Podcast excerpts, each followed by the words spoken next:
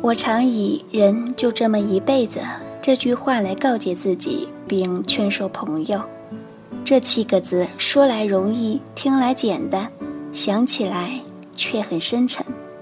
它能够使我在懦弱时变得勇敢，矜持时变得谦虚，颓废时变得积极，痛苦时变得欢愉，对任何事拿得起也放得下。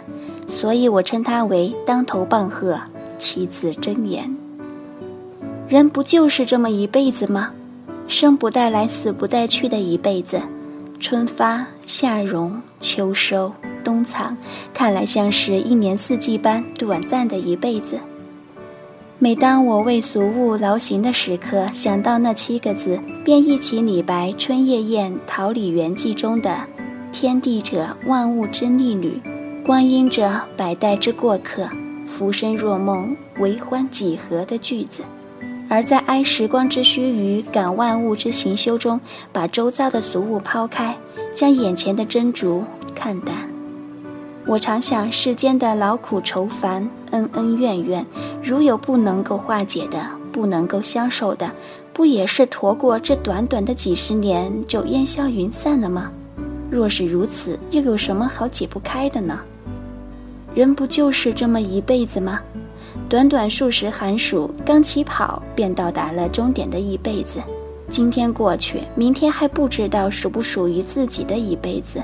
此刻过去，便再也追不回的一辈子；白了的发，便再难黑起来；脱了的牙，便再难生出来；错了的事儿，便已经是错了；伤了的心，便再难康复的一辈子。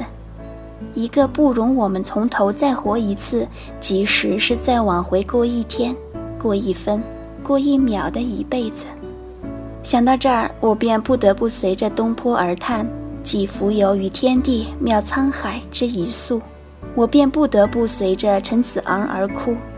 前不见古人，后不见来者，念天地之悠悠，独怆然而涕下。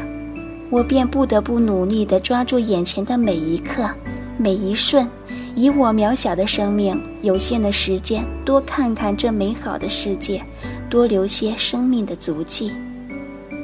人就这么一辈子。你可以积极地把握它，可以淡然地面对它。看不开的时候，想想它，以求释然吧；精神颓废的时候，想想它，以求振作吧；愤怒的时候，想想他，以求平息吧；不满的时候，再想想他，以求感恩吧。因为不管怎么样，你总是很幸运地拥有着这一辈子，你总不能够白来这一遭啊。